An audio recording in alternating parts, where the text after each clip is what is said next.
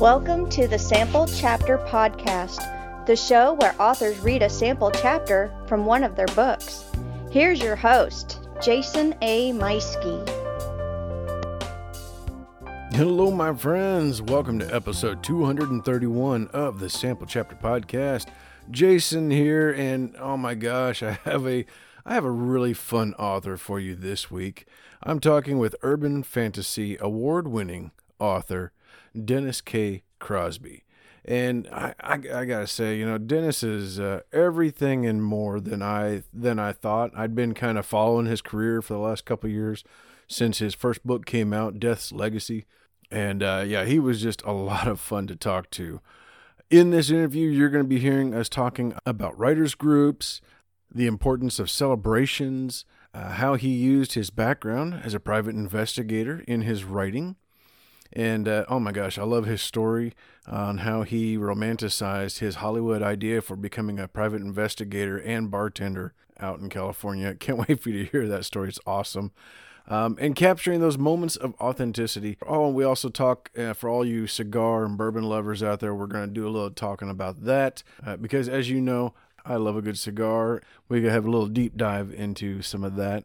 so all that and so much more coming up here in just a few moments. No insight into me this week. I want to uh, keep this short and sweet. I wanted to make sure and highlight Planet Comicon's coming up this weekend in Kansas City, March 17th, 18th, and 19th. And uh, you, know, you can go get your tickets now. Uh, there's uh, my friends with the Pop Goes the Culture podcast are going to be there. They're actually going to be on stage quite a bit, uh, doing handling a lot of the celebrity interviews and so on. And uh, there's a, another one of the podcasters from the network, Cullen Bunn, is one of the celebrity uh, writers and, and artists that's going to be on hand. So you make sure you can go go by there and see Cullen. And uh, yeah, all of the gang at Pop Goes the Culture. And make sure you get over to Authors Alley and uh, check out all the wonderful authors there, including several of them from previous that are previous guests here on the show. I know for sure of J.R. Frontera, E.M. Zolator, Christopher D. Schmitz, and Brian W. Peterson. You want to make sure and go check him out because he's coming up uh, real soon in an upcoming episode of the show. I'm going to be sharing their episodes later this week. So if you do go over there and you say hi, make sure you tell them that you heard their episode on the Sample Chapter podcast. And uh, if I don't make it, tell them I said hi. Hey, meanwhile, I want to make sure to invite you to uh, go check out also the links in the show notes for Writer's Block Coffee. They have three delicious flavors of coffee. You can order it one time or you can set it up on automatic shipping, have it sent right to your home so you never run out. Fantastic stuff. And they're an affiliate of the show, which means anything that you buy from them gives a little something back to the show and helps out any of our costs. So make sure you go and check that out. Link is in the show notes. And if you just want to go on over to Writer's Block Coffee, use coupon code Sample Chapter to save 10%. All right, well, that's all I've got for you this week. I'm going to go ahead and get us over to the interview with urban fantasy author Dennis K. Crosby.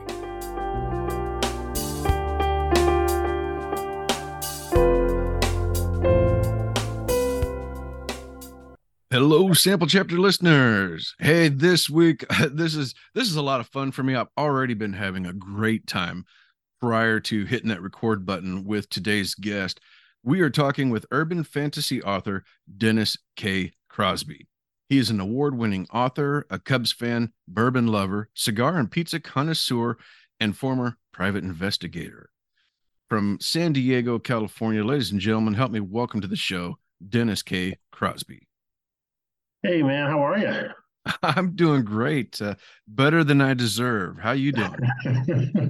Feels that way sometimes. I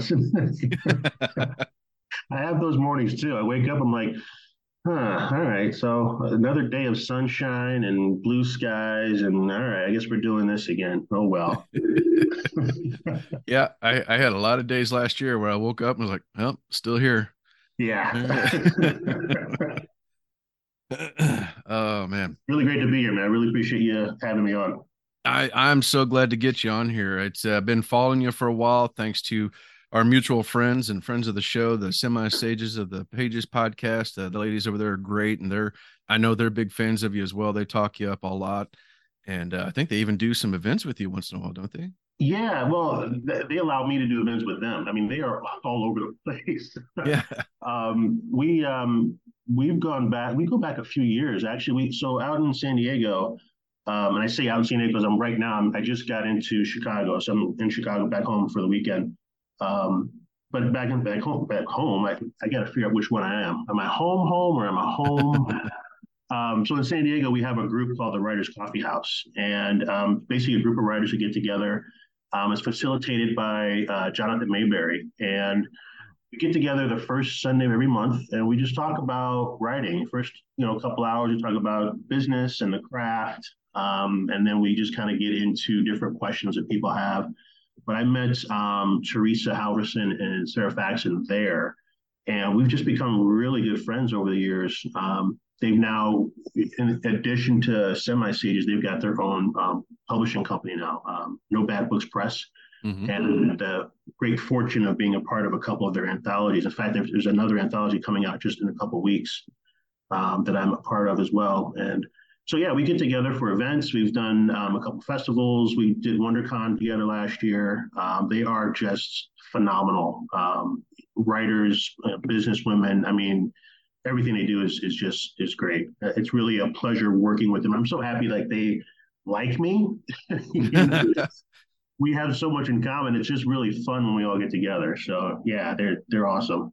Yeah, yeah, they're fantastic, and I've I've been privileged to have uh, have a few of them on this show to read from their books and uh, to kind of communicate with them, keep up with them a little bit in the background, and uh, follow their careers. And and like I said, that's how I came to know you because they were talking you up and sharing your first book when it came out. And uh, I was telling you off offline here how uh, I, like the one of the first pictures I saw of you was on there, and it was uh, just a little photo I think you did from your phone of the back of your laptop. You got a little glass of whiskey and a celebratory cigar, and I was like, "That's my kind of guy right there." It's like that's that's that's I need to know this guy and follow his career and see what's going on. And so I've been kind of scoping you out in the from uh, from a distance for a while now. yeah, I am all about celebrating successes. You know, I uh, you mentioned I was a former private investigator. I'm also now in the last, the last 14 years or so, I've worked in social service. So I work with um, adult men and women with mental health challenges and addiction issues, um, some that are chronically homeless, and part of the things that I work on with them, you know, are obviously developing good habits. And I say, you know, every time you get something that makes you feel good, something that's positive and moving you forward, you know, take the time to celebrate that. And I I believe that for everything, especially when it comes to writing, because it's hard. you know, yeah. it is it can like be soul sucking sometimes. And um I hate I hate the process of writing, but I love having just written and so once that's done and I feel great, I'm like, I'm celebrating. And uh, yeah, my typical celebration is a little writer's tears whiskey. Um, and if I can't smoke in my apartment, but I have a, a, cigar lounge I go to in San Diego, so I'll, I'll have a little drink and or I'll go to the cigar lounge and uh, have a drink and a, and a cigar there. Nice, nice. So, as a cigar man myself, I got to ask, what is your go-to celebratory cigar? So I am, I mean, I'm still a novice when it comes to cigars. My brother is the one that got me into it. And that that's a guy you want to talk to. I mean, he's, he's not a writer, but he loves cigars. And um, so he got me involved in that. And I typically go for the ones that have a little flavor to them. Mm-hmm. And so, like for the last year or so, my favorites have been um, these infused Macanudos. They've got um, like a coffee flavor, got an espresso, um, and it's just got a little sweetness to it um, in, the, yes. in, the, wrapper, and it um, it just it helps kind of with with the draw and and eases me into the day. So I can usually have some of that. Like when I go, it's usually like on a Sunday when football's on. Mm-hmm. And being on the West Coast, the great thing about being on the West Coast is that football starts at like 10 a.m.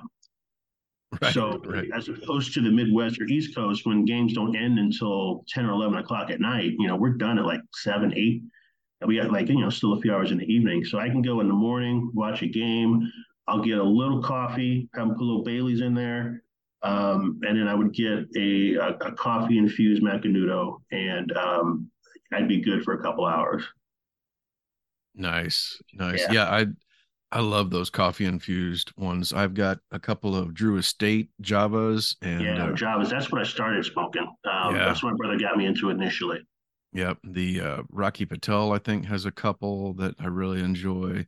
Uh, my wife got me into the uh, Chow, some of the Chow flavors. They got like oh okay, I think Moontrance, uh, not not coffee, but they have some some gentle flavored ones. Uh, but they're they're Chow, I think is what okay. they're called.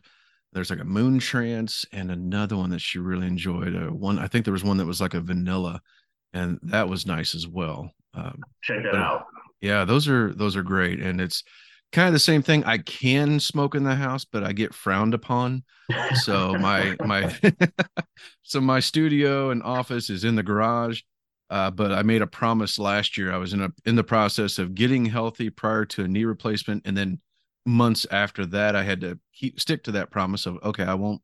I will wait and celebrate something with a cigar. So other than my 25th anniversary last year, I didn't get to celebrate anything until um, oh gosh, until like I think Christmas this year. And here lately, with the Chiefs win the Super Bowl, I got to have one. My anniversary came oh, up again. do it there, yeah. Yeah. So I, have had a I've had a couple of cigars recently.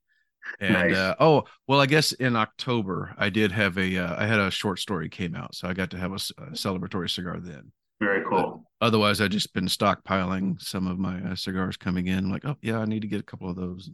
Yeah, I need to I need to refurbish my stock. Um, I got a, a, humidor at home. My my brother bought me one for my birthday a few years ago, and um, it's running low. So I need to pick a few up and just kind of keep that stock. I, I do smoke sometimes with my, my cousin. Um, he also lives in San Diego, so I'll pop over to his place every once in a while. He's got a nice little setup outside, so oh, uh, we nice. just sit outside, watch TV. Um, you know, it's it's really cool. That's cool. That's cool. Yeah, we uh we did a cruise last year. Uh fans of the show will know about that because I I sent up put up some pictures about it and uh, that was nice to sit on the beach in the Caribbean and have a Cuban and a oh, little drink and and it was just like, oh my gosh, this is we had crystal clear waters and it was yeah. the softest sand I've ever been on in my life. And it was like, oh man, just just leave me here. I'm I'm done. I'm ready to stay here thought about the same thing. I went to the Dominican Republic. Um, my brother turned 50 in 2018 and he wanted a destination trip. So we went to Punta Cana hmm. and um, we took a tour of um, Don, Don Julio. Um, oh, yeah. Okay. Uh, I think it was, I'm getting the name wrong but um, we took a tour of a cigar factory. They also have um, rum. They sell, they make cigars on one part of this uh, property, and then you walk through, get a tour, and then there's they make rum also. And so we um, picked up some cigars from their humidor and sampled some rum. It was just phenomenal. It was a great day. Um, but yeah, just being able to like smoke cigars down there and, and just chill and relax is like maybe I can miss my flight home. Maybe. yeah, maybe Ian Fleming had it right. my mother's been telling me for years. She goes, "You should maybe think about leaving the U.S. and just maybe you know." Move to Cuba or somewhere in the Caribbean and just right there. You know, the cost of living's low, and you could really, you could really do well. I'm like, I'm, you know, the temptation is there. Sometimes it's, it's really there. You know, I think that's what uh, oh man, I'm I'm forgetting his name now. Uh, the originator of 50, 50 books, or was it uh, 20 to 50k? Um, oh yeah, yeah. Those guys, that was their original plan. Was uh, he was like, yeah, you know, if I write this much, I'll make fifty thousand a year, and that'll cover my costs. I can move my family to the Caribbean with low cost of living, and I can just survive on my books. And to my knowledge, he still has never moved, but he's making a whole lot more than 50k. No doubt no doubt. I've got to get to that event too. Like I, the last couple years, I've been meaning to go, and um, I just haven't been able to make it. I think this year I'm to actually try to try to go. I would like to. I would like to. They always do that in November, and that's a that's yeah. a busy month for me. Yeah, and it's in Vegas. It could be dangerous just in itself, but you know. Yeah, exactly. What's life for a little danger? well, you, I, it, I take it you know a little bit about that with your past history. You got a degree in law. You were a private investigator. Uh, tell us a little bit about that and how the how it transitioned into being a writer. Yeah, so you know, I um, I grew up in the Chicago area. I grew up in a town called Oak Park, Illinois, um, just west of the city. Actually borders um, Chicago. And when I was like a teenager, 13, 14, I decided I wanted to be a cop. That was like my my main goal in life, and I really kind of pushed myself toward that. When I got to college, I majored in criminal justice. You know, I had a whole plan laid. I was going to be a cop. Um, I was going to transition from there, and after like four or five years, move to the federal government and do 20 and then retire. And I was going to move to California, open a bar, and become a PI and work out of the office above my bar. Mm. I had this whole Hollywoodized, romanticized version of how life was going to go. Um, none of that happened except the PI business and moving to California. Um, I actually came across an ad in a paper. I was working in retail, actually working for Home Depot for, um, I think it was my fifth or sixth year working for Home Depot. And I just graduated college with my degree. And I could have had a very comfortable life, you know, in retail. I was doing really well at the stores and, and, and like moving up really well. Um, but I decided, you know, I'd spent all that time and money invested in my education, and I wanted to to take a chance and and try to use that criminal justice degree. And so I actually just stumbled across an ad for um, a PI company that was local, hmm. and um, I interviewed with them. Um, I didn't get hired right away. They were they were they were ramping up, um, you know, some of their staffing, and they said they were going to call me later in the year. I interviewed with them in September, and they said they're going to call me later in the year. And I'm thinking I'll never hear from these people again. It just mm-hmm. won't happen. Um, and sure enough, Christmas Eve, I got a call and said, "Hey, you still interested?" And I'm like, "Yeah, for sure." um, and so I ended up coming on board with them a couple years later, and that was uh, 2002, uh, February 2002.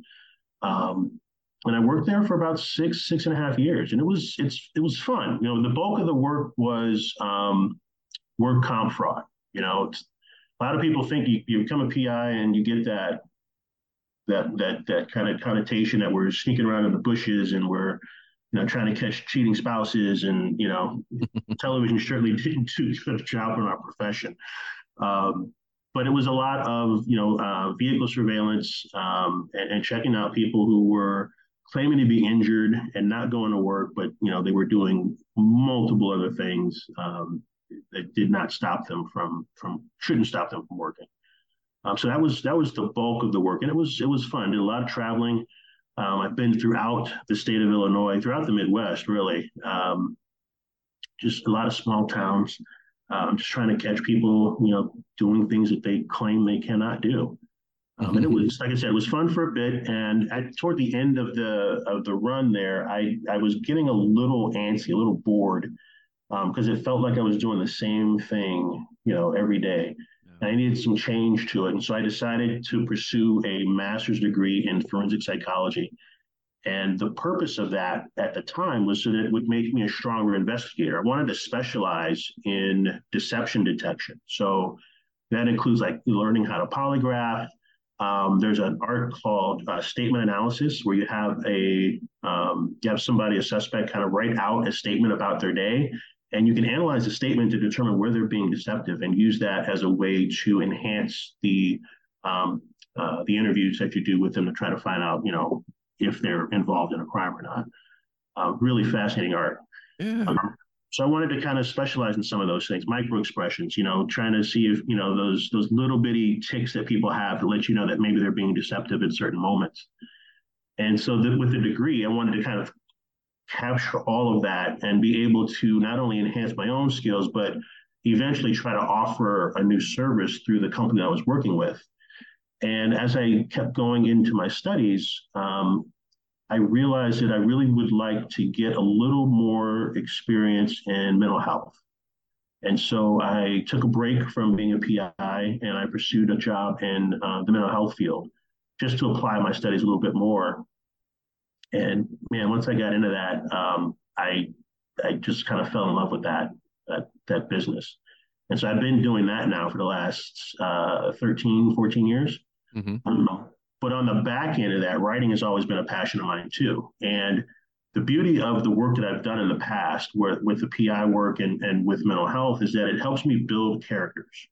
Um, I can get into the minds of the character a little bit more. I kind of have a little bit more of um, an understanding of the reasons that they do things. Um, and I've also been a witness to, um, you know, how addiction or how mental health challenges can manifest. And so I'm able to write that in with a little bit of authenticity um, so that I'm true to the character, uh, but also respectful of those that are, you know, kind of going through those things in real life. Yeah. I like that. And that that's always fascinating to me that, how how often other authors like myself will uh seems like their their day jobs and their their uh day-to-day run seems to help feed their writing. Oh yeah. Uh, with with what you're experiencing and and uh the like you said the characterization and and going from there.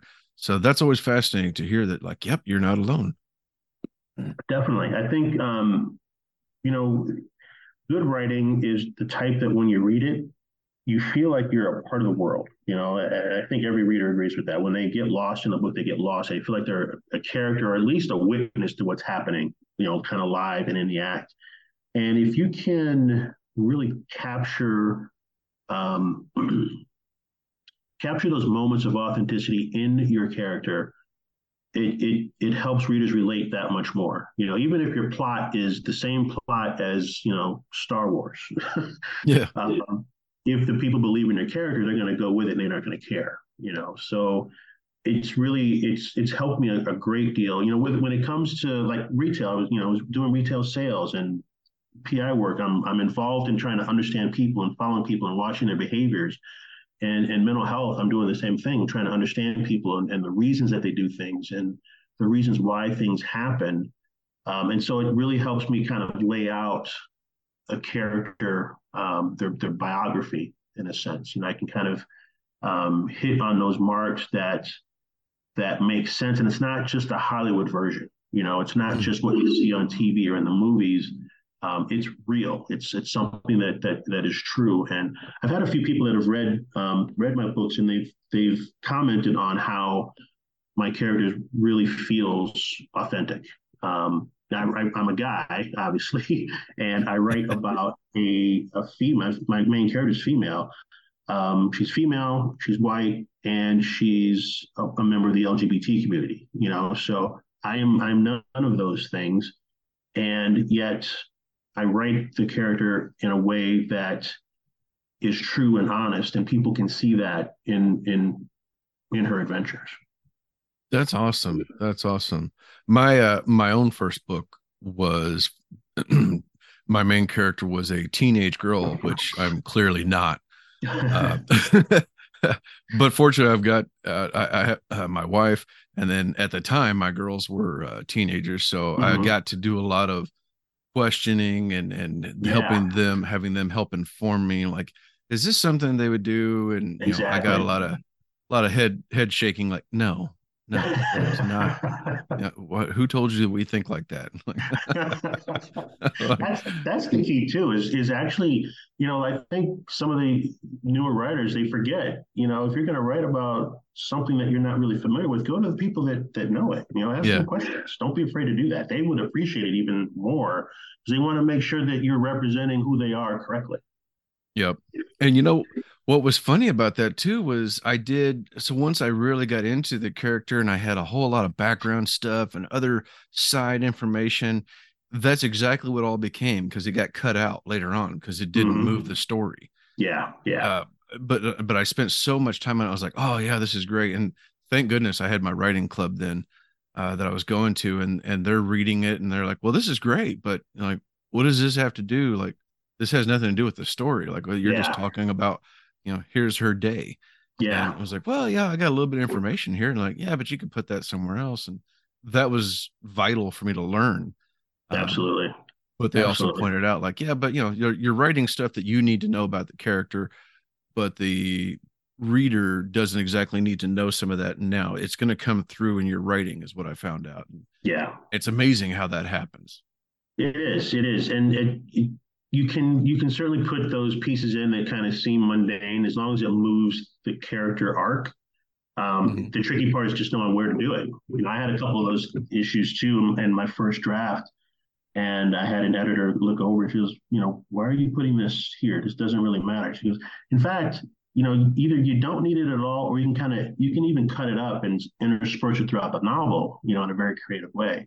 Yeah. Because um, it, it does kind of inform who the character is, but even without it, you'd be all right. I'm like, okay. So I cut some of it, and then some of the rest I just kind of interspersed throughout. But um, yeah, it, it's good to have those eyes on it. So just kind of give you a little feedback and and let you know, you know, whether or not it really works there or doesn't work at all. Yep. That was that was when I learned it was cliche and bad to do to have your character look in the mirror so you can describe them to the reader. I was like, nice. what? You, you, don't do that? Like, like, no, no, do not do that. I have, huh. um, I'm, there's the eye, eye colors are a big thing in my novels. So my, my character is, um, in the first novel, she's a Reaper, and Reapers usher souls to the afterlife, and all Reapers have silver eyes, but mm-hmm. there are different levels um, within that um, that world. So some Reapers have silver eyes, most have silver eyes. Um, there's some a very special um, group of them that have black eyes. Um, the head Reaper has red eyes, you know, and so moving through that that progression, um, I had to find a way to kind of express that. And you know, I think I always had her the very first draft, she was always seeing a reflection of herself when her eyes changed. So I could explain that to the reader. My editor's like, you know, she's got this power. She probably knows when her eyes change. Maybe you can just kind of find a way to, you know, say that she can feel it. I'm like, oh, yeah, I guess I can, I can do that. Yeah. yeah, I like that. That's awesome. So, given your background, and and this mm-hmm. is again, this is another one of those cliche things. Given your background, it's interesting that you went into urban fantasy.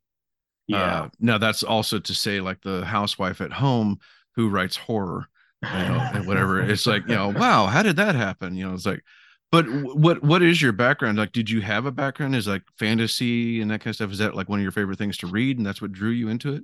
It's one of my favorite things in general. Just you know, growing up, um, I watched a ton of Star Trek, like the original series.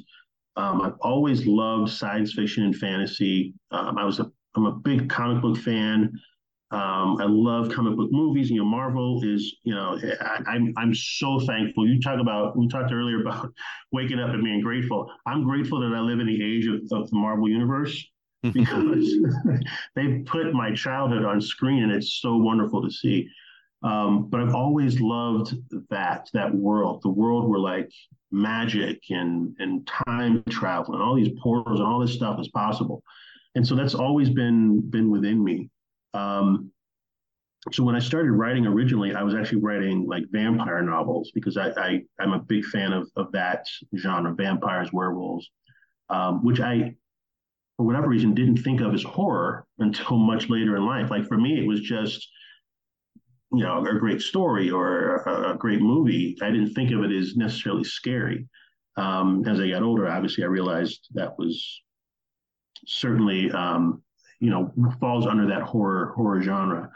Um, but I, I, was I wanted to write something that was in that world, in that fantastic world. And you know, my character Cassidy Simmons, um, she she is in that urban fantasy world. She is also a PI though, so I, I did put that piece in there. Um, and I am actually going to be starting working on a. I started working on a mystery novel um, that I'm hoping to um, try and and, and publish um, either later this year, maybe next year. Um, but I, I, do want to cross into that genre. I think it's it's about that time for me. I one of the things that I was really hesitant on was I didn't want to just fall into that. Oh, you're a PI, you should write mysteries, because I wanted to make sure that I I had my writing chops together. You know, doing mysteries, it's very um, there's very specific kind of um, I think for me at least a very specific way to do it, and I didn't think I was a strong enough writer to really get it right. Um, I was very very much a proponent of making sure that I didn't trivialize the PI world. I'm, I'm when you are a PI, you hear people, like I said earlier, kind of talk about what they think it means and what you do. And I want to make sure that I don't fall into that trap because it's really easy to just kind of get into those those PI tropes. Mm-hmm. Um, so I wanted to make sure that my craft was my my craft was strong before I, I dipped into that world. And I think I'm I'm about there. So um, the next phase for me, you know, is is to try to cross into that mystery, mystery genre. I'll still do urban fantasy and horror, of course, but um, I do want to want to tap into that world as well. Nice. Yeah.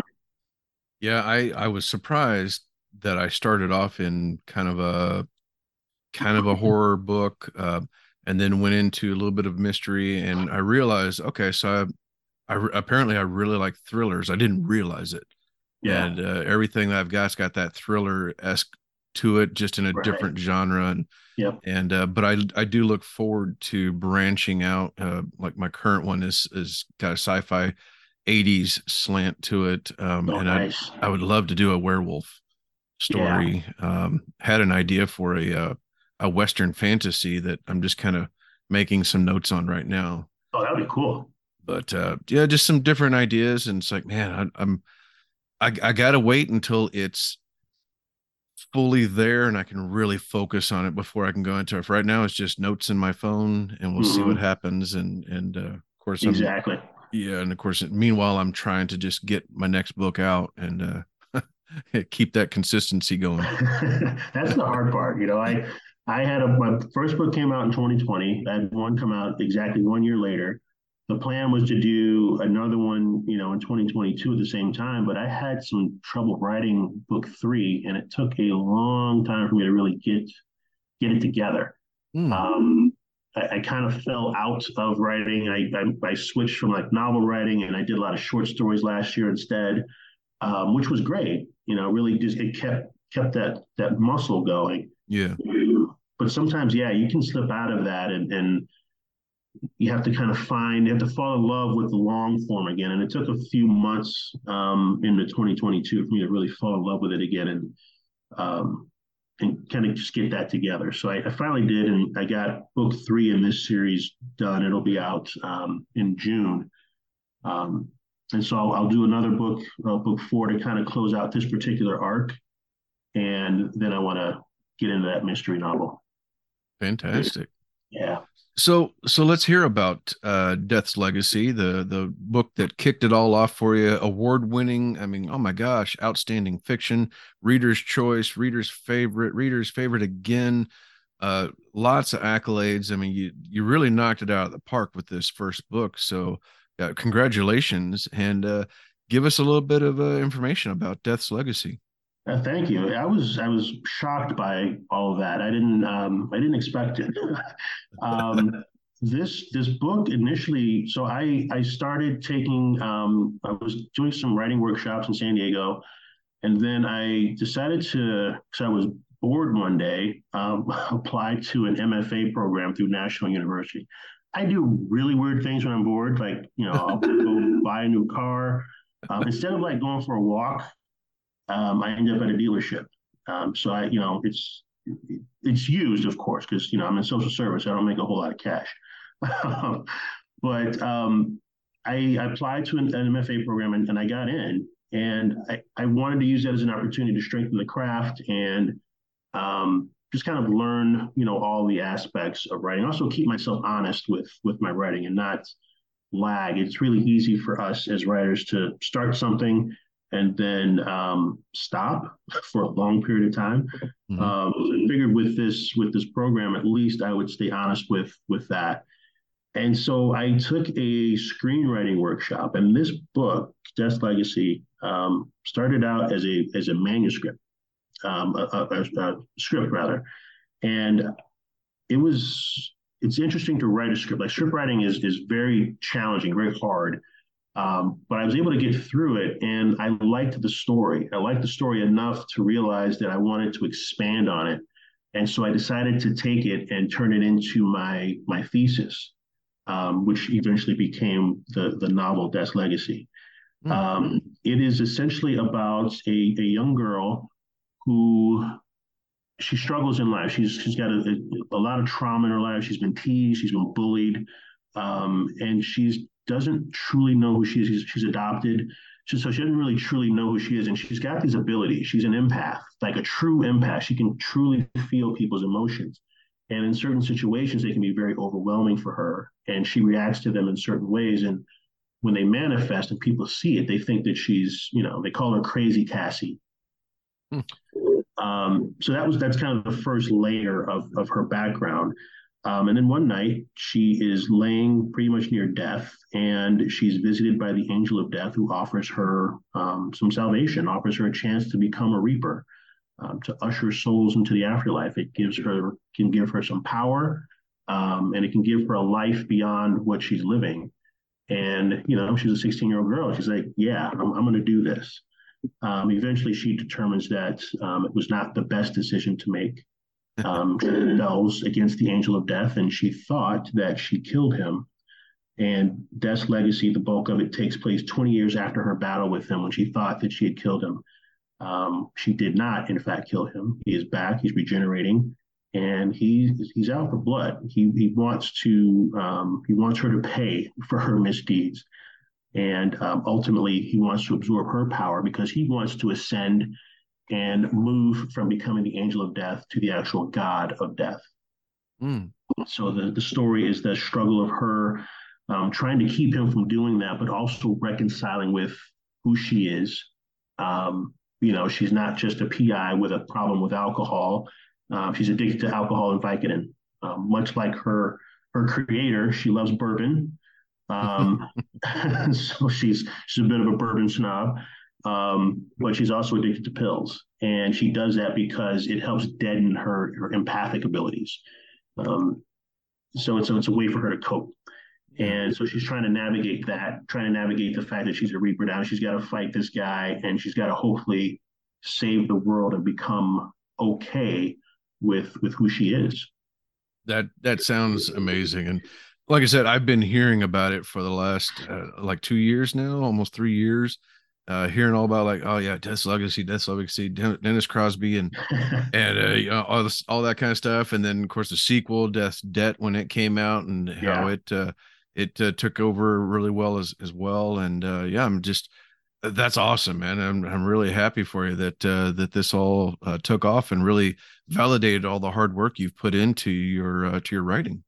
That's exactly what it is too. It's it's like it's wonderful winning awards, but when you win those, it is that validation, right? It's because you know we, we have a lot of imposter syndrome too as writers. You know, we're, we're, we write this stuff, and like, who do we think we are to to put this on pages and and think that somebody's going to want to read it? Right. Um, and so when you get those great reviews, or when you you know win an award, or when it's recognized in some way, um, it does let you know that yeah, you're you're onto something. You're you're doing the right thing. You're reaching people. You're able to to connect with people in a way that um, is is is special. You know, through through words and through creating this world that people enjoy getting lost in. Um, and it, yeah, it that's that's the part for me.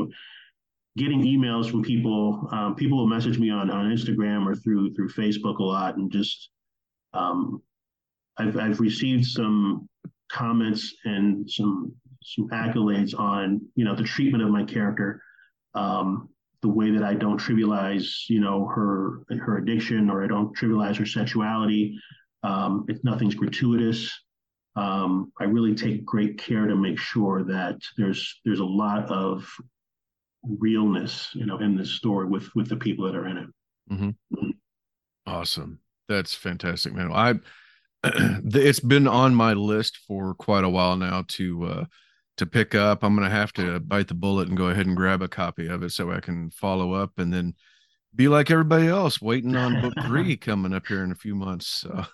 yeah, book three, uh, Death's Despair. So Death's Legacy is first, Death's Debt, and then Death's Despair um, is book three. And uh, I I ended book two with um, like a four part epilogue. Um, I love cliffhangers. I, mm-hmm. I, I miss those shows like from the '80s where there was if something would happen and then the credits would roll and you have to wait like a week in order to see what happened. yep. Um, so I'm notorious for doing that in in these books, and I did that in book two, and some people were mad. some were like, "Oh my god! So when's the next book coming? Like next week?" I'm like, "Not quite."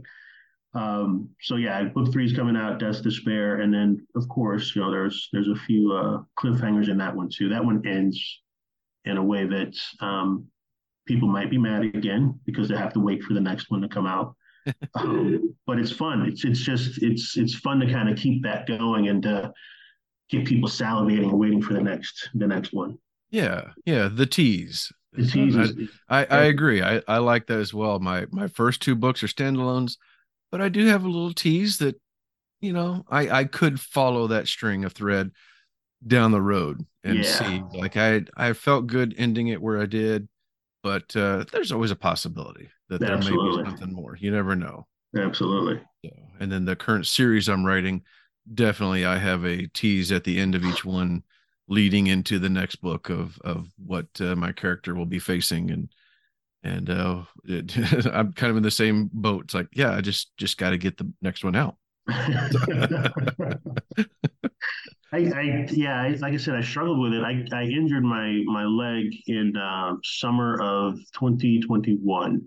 Mm. So I just finished book two. It was coming out later that that year, and I was going to start writing book three, but the injury really just kind of took me out of it for a while. Mhm. And um, like I said, it took me a while to just kind of get the mojo back. But what helped was, you know, reading other books and watching other shows. Um, you know, my my I'm, I'm heavily influenced by like like Buffy the Vampire Slayer and Supernatural and you know shows like that. And I watched a lot of that. and that kind of helped get some of the juices flowing again too. Um, Mhm. of living in that world again, and um, you know, it kind of helped help push me to get me back to the to the keyboard. That's fantastic. Well, where can uh, where can people find and follow you to uh, to learn more and to uh, know when uh, when this next book is available? And the best place to catch me, um, if you go to my website, um, denniskcrosby.com, um, it'll have links to all my social media. Um, I'm really, really heavy on Instagram and Facebook. Um, those are, I tend to post the most. Um, I do have Twitter as well, um, but Instagram and Facebook are probably the big things. But you can find those links on my website, um, denniskcrosby.com. And it's also got links, purchase links for my books. So both of these books, um, Death's Legacy, Death's Debt, and then I've I've been in seven anthologies now over the last couple of years, uh, mostly in, in horror, um, but I've got some short stories and a few anthologies that are they're fun reads. Um, uh, you know, my one of my first short stories is actually a a horror homage to Sanford and Son. So Oh, if nice. you were if you were a fan of that show, now imagine that junkyard that, that Fred Lamont worked at being the site of a hellmouth. And their job's not to collect junk, but to make sure that demons don't get out. Oh, Um, wow. Yeah, that was a fun one to write. So um, yeah, if you're interested in stuff like that, check out my website. You can go to those um, to my books tab, and it'll have links to to the, the uh, purchase sites for the books, my novels, and my short stories. Outstanding. And of course, everybody, we're going to have links for that in the show notes. So while you're listening or when you're done listening, you can just click that link at the bottom, whether you're on your phone or tablet or, or desktop, whatever you're listening to, you can click that link and get right over there to follow Dennis and grab these books and and uh, be uh, anxiously waiting like the rest of us for the uh, for the next one in the Deaths series. Dennis, man, thank you so much for joining me. This has been a blast. I, I knew I'd have a good time talking to you, and I was not let down. It was fun, man. I appreciate I appreciate you reaching out. Truly, um, I, you know, I I love connecting um, with with writers and readers. Um, I love talking about the craft and and just kind of what gets the creative juices flowing. Um, it's a blast. It's a great way to to start the day. So thanks for having me on. It's my pleasure, man. Yeah, I I agree with you, and I, I love this as well. And it's that's one of the things I love about doing this show is getting to meet uh, lots of authors like yourself and uh, hear different angles on it, and uh, just kind of discovering something new every single time. For sure, for sure. All right, ladies and gentlemen, time for me to step aside with my writer's block coffee and uh, perhaps a cigar, and uh, hand the floor over to my guest, Dennis K. Crosby, with a sample chapter of Death's Legacy. All right. I'm going to start off with, I'm going to throw you guys kind of right into the middle of things. So you can kind of get a sense of what Cassie's about. You're reading chapter 15 of Death's Legacy, the first Cassidy Simmons adventure. Cassidy walked through the back door into the alleyway behind Tully's. She saw no wraith. Had it simply been trying to get her attention? Did he even know she was there? She continued on, stretching out with her senses for any sign of the apparition, for any sign of anything. She felt nothing, which was odd. Strangely, she didn't even sense anyone inside of Tully's. Considering the new rain she'd experienced earlier in the day at the hospital, something seemed off again. As she headed farther into the alley, she was startled by the rush of wind that emanated from the business next door. Within that gust of wind, a dark vapor appeared, a swirl of dread and malevolence. It settled in the space in front of her, no more than 10 feet away. Cassidy remained motionless as the vapor took form. Ethan. He stood there smiling again as if he had no cares in the world. As a wraith, he really didn't. As part of Azrael's so called guard, he wanted for nothing. No Reaper did, but wraiths were the really special ones, the elite, the in crowd. It was just another reason to hate them even more. I know you're here, Cassidy, why not show yourself? I'll be good if you will, he said. Cassidy's lip curled up in a slight snarl. The whole day was fucked beyond imagination. She gave in to her anger. She wanted answers and she wouldn't get them hiding. Maybe this asshole would give her some information. It was unlikely, but she was angry enough to step out of the darkness, if only for a moment. She closed her eyes and took a deep breath. When she opened them, they were silver. A dim light pulsed from her body.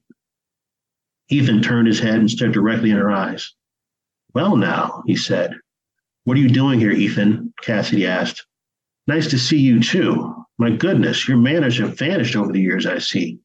Cassidy rolled her eyes. Why are you here? she asked through gritted teeth. Holding his hands up as if surrendering, Ethan replied, I'm just here to do my job. No more, no less. Really? And exactly what job would that be? You're a wraith. So are you here to escort a soul? Or are you here to police some rogue reaper as part of Azrael's private guard? Lots of questions. Odd, considering you don't want to be part of our family anymore. You did leave us, after all. Family? Is that what you call it? Cassie laughed at the notion. She paced, folding her arms across her chest to keep her fists from clenching. If you'd bothered to stick around, you'd see that's precisely what we are. Still are, actually. Ethan put his hands into the pockets of his tailored suit pants.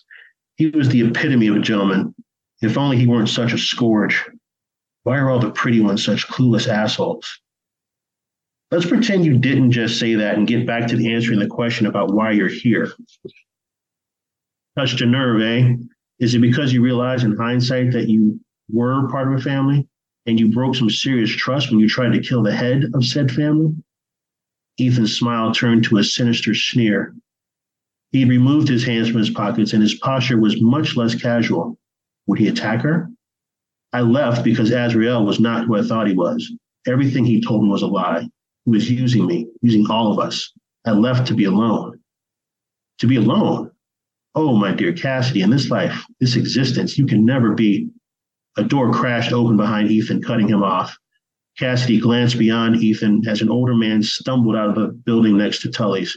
He appeared to be in his late 50s, balding on top with gray on the sides, generously proportioned around the midsection. There was nothing remarkable about the man, except for the knife sticking out of his chest. As the man fell to the ground, Cassidy glanced from him to Ethan. Ethan's grin had returned, and he shrugged. In an instant, his eyes turned deep black.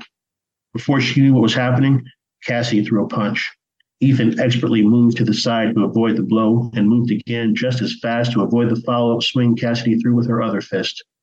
Ethan backed up and moved into the defensive stance, preparing for Cassidy's attack. Getting upset over this guy's really a waste of time, young pup, Ethan said. Honestly, he's just one of many. In fact, his is the last soul we need. Though I hear the Primus is stretching his legs tonight. Perhaps this poor bastard's soul is inconsequential after all. Nevertheless, I took a paramedic earlier. Someone else took a former Marine. Let me finish with this one and I'll be on my way. Otherwise, we'll just take someone else, just to be certain. Cassidy wanted to scream.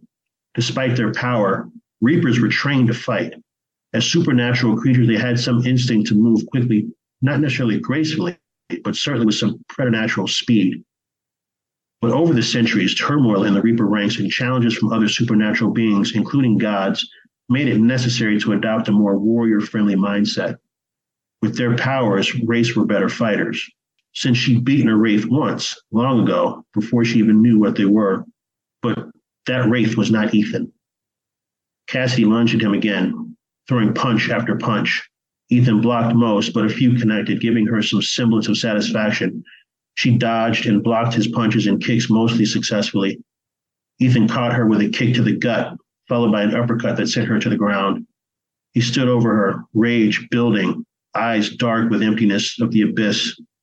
You should be wise to go away, young pup. She hated when he called her that. When she'd become a Reaper, back when Azrael had uncharacteristically taken her under his wing, Ethan had taken to calling her that. He thought he was being cute, and back then he was. Hell, he was still cute, but her disgust with him and the Reaper order far outweighed any schoolgirl crush she'd once had. Cassie pushed past her frustration, concentrated, and in an instant she was vapor. She reformed behind him and threw a punch, which he'd anticipated, easily blocking it. But he had not prepared for the scythe, which had also formed in place of her hand that entered his stomach. Cassie stepped back, pulled the scythe from him, spun, and slashed it across his throat. Ethan dropped to his knees, clutched his throat, and smirked. Welcome back. He managed to get out.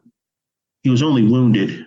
If she wanted to dispatch him for good, she would have to remove his life force the way a Reaper would with a human. But she didn't have that kind of power. Sure, she'd once bested a Wraith, though in hindsight she had no idea how. She even bested the Angel of Death, but that was with the aid of black onyx daggers, which she did not currently have on her. In the end, she was only a Reaper, and that was as much a reason for his smirk as anything else. He knew she couldn't beat him, not fully. He'd heal quickly, and he'd be back doing despicable things like whatever he'd done to that man dying in the alleyway. The Wraiths were unchecked without Azrael in power. They were killing people at their leisure, collecting souls for God only knew what. Perhaps for their own power, perhaps as a source to help Azrael heal. The thought of it, all of it, only angered Cassidy more. One sound caused her blood to boil over, though the sound of Ethan chuckling. Her anger turned to fury. In his eyes, she saw joy. In his eyes, she saw the promise of further death and mayhem. In his eyes, she saw the reflection of her own, darkening. Where they had once been silver, they were now dubious shadow of light. Her coal black eyes startled her and Ethan. A wave of power filled her, intense, ancient, new. Within seconds, her hand phased through his chest, and she pulled it back the glowing purple orb that was his life force, his power, pulsated in her hand.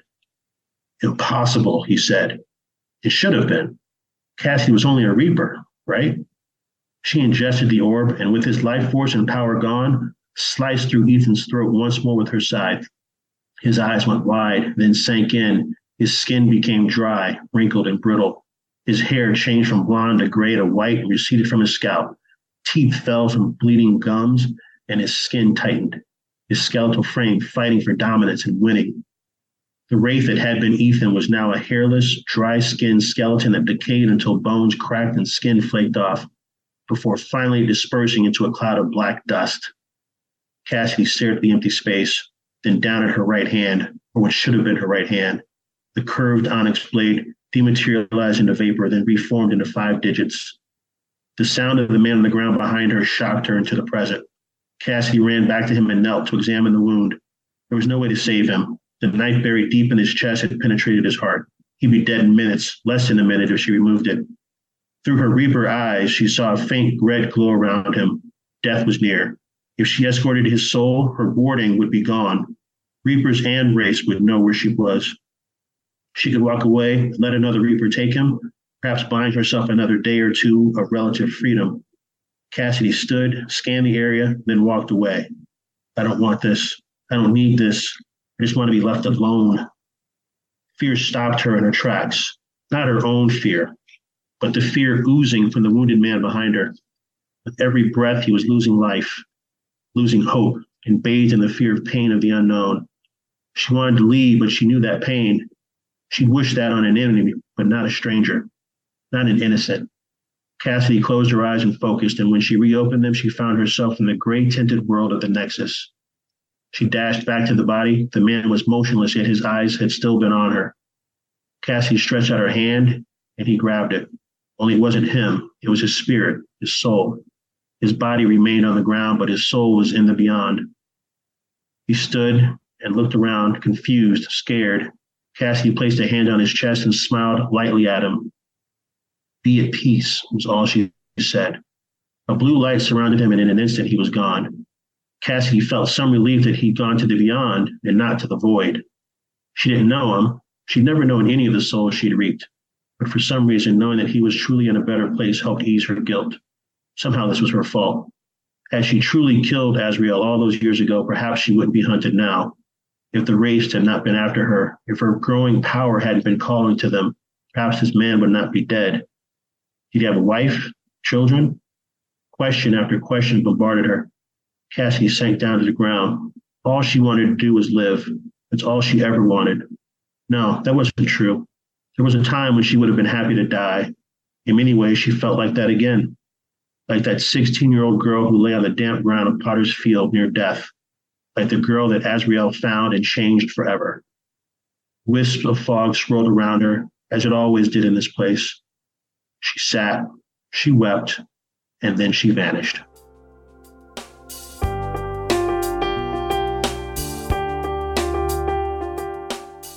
And there you go. That was Dennis K. Crosby reading a sample chapter from the first book in his series, Death's Legacy. And uh, oh my gosh, that was just amazing. I, I can't wait to dive into it myself. I'm going to be picking that up and uh, I can't wait to see what comes next. Hey, make sure you click that link in the show notes for Dennis and uh, get that free story that he was talking about during the interview. Don't forget to also hop on over to our links for Writer's Block Coffee and Pop Goes the Culture and hit that subscribe button so you don't miss out next time when I'm back with a new author, a new book, and an all new sample chapter. Take care, everybody. See you next time.